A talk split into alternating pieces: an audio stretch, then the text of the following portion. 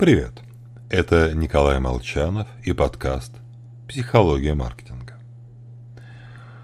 Ох, все могло быть бы совсем иначе, если бы мы встретили свою вторую половинку.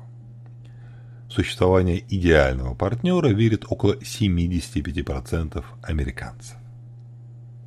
Надеюсь, у нас эта доля поменьше, так как подобная вера губительно действует на отношения. При возникновении неизбежных конфликтов возникает мысль «Ах, вот если бы я нашел ту самую, единственную».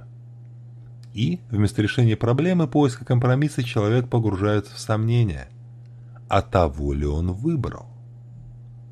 Чтобы проверить, начинает требовать, чтобы его партнер стал совершенством. Ну а если, точнее когда, не получается, партнер игнорирует его требования – то мы разочаровываемся.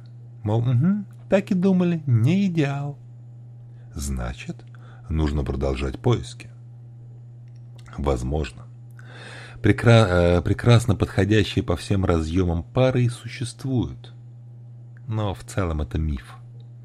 Верить в их существование приятно, так как тем самым появляется оправдание, мол, зачем работать над отношением, если это не мое?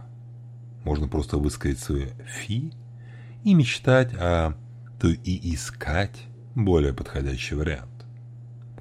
Так что идеальный заголовок для этого подкаста «Никак» или «Как найти свою вторую половинку».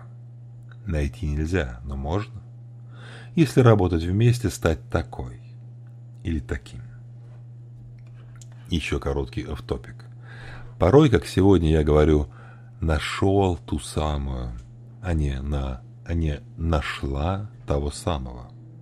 В свое время в деловой переписке на английском меня приучили использовать оборот he or she. Но когда в подкасте я говорю или встречаю выражение типа «нашел», «нашла», текст начинает отдавать канцелярщиной. А какого-то другого варианта пока не, пишу, не вижу. И так часто употребляю кошмарное слово «партнер» вместо «муж» или «жена». В общем, Проблему знаю, решить пока не могу. Всего вам хорошего. С вами был Николай Молчан.